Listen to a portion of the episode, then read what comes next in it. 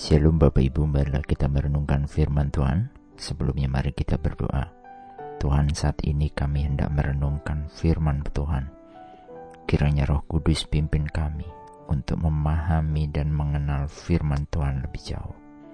Di dalam nama Tuhan Yesus kami berdoa. Amin. Bacaan saat ini diambil dari Mazmur 34 ayat 17 dan 18. Mazmur 34 ayat 17 dan 18. Apabila orang-orang benar itu berseru-seru, maka Tuhan mendengar dan melepaskan mereka dari segala kesesakannya. Tuhan itu dekat kepada orang-orang yang patah hati dan ia menyelamatkan orang-orang yang remuk jiwanya. Jika boleh dikatakan bahwa pandemi COVID-19 saat ini telah membuat kesusahan seluruh umat di dunia ini. Banyak orang yang kehilangan mata pencarian, tidak hanya itu saja, banyak orang yang menjadi korban hingga kematian. Dampak kehilangan mata pencarian juga mempengaruhi komunikasi di dalam keluarga. Suatu kondisi tentunya yang tidak mudah, Tingginya depresi dan tekanan yang muncul akhir-akhir ini menekan banyak orang di dalamnya. Keluh kesah dan kesedihan akan jadi pergumulan yang tidaklah mudah untuk kita hadapi. Jika kita merenungkan bacaan saat ini, mungkin kita akan bertanya, "Ah, kenyataannya tidaklah seperti itu." Saat ini saya masih ada dalam kesesakan, saat ini saya masih ada dalam patah hati, dan saat ini saya masih dalam remuk jiwa. Lalu, bagaimana kita sebagai orang percaya meresponi keadaan yang seperti ini? Di dalam Perjanjian Lama, Allah menjanjikan banyak berkat dan kemakmuran bagi mereka yang mentaati hukumnya. Namun, seiring dengan janji ini, terdapat kenyataan bahwa kemalangan orang yang benar itu banyak. Daud mengalami kasih Tuhan justru di tengah penderitaannya ketika Daud dikejar-kejar musuhnya. Mazmur 34 ini dituliskan bahwa konteksnya adalah ketika Daud berpura-pura gila di depan Abimelek. Mazmur 34 ayat 1. Daud merasakan gentar, malu, tertindas, sesak, dan terjepit.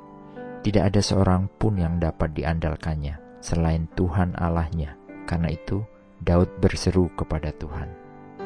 Mempercayai Allah dan hidup benar tidak serta-merta akan melindungi kita dari kesulitan dan penderitaan di dalam hidup ini. Justru sebaliknya, penyerahan kepada Allah sering kali mendatangkan ujian dan aniaya di dalam kehidupan kita. Matius 5 ayat 10 berkata, Berbahagialah orang yang dianiaya oleh sebab kebenaran, karena merekalah yang empunya kerajaan surga. Allah telah menetapkan bahwa kita harus mengalami banyak kesukaran sebelum kita memasuki kerajaannya. Kisah para Rasul 14 ayat 22 berkata, Di tempat itu mereka menguatkan hati murid-murid itu dan menasihati mereka, supaya mereka bertekun di dalam iman dan mengatakan bahwa untuk masuk ke dalam kerajaan Allah, kita harus mengalami banyak sengsara. Cara respon kita dalam menghadapi semua pergumulan di dunia inilah yang Tuhan lihat. Apakah kita adalah umat yang sungguh-sungguh mempercayainya? Di dalam penderitaan orang-orang benar harus diimbangi dengan penyataan dan keyakinan bahwa Tuhan pasti membebaskan kita dari semua kesukaran, sehingga ketika maksudnya dalam mengizinkan penderitaan itu tercapai. Dia membebaskan kita dari semua penderitaan dengan turun tangan secara adikodrati di dalam kehidupan ini. Di dalam kelemahanlah kuasa Tuhan itu semakin nyata. 2 Korintus 10 ayat 12 dan juga di dalam Roma 5 ayat 3 hingga 4 mengatakan demikian.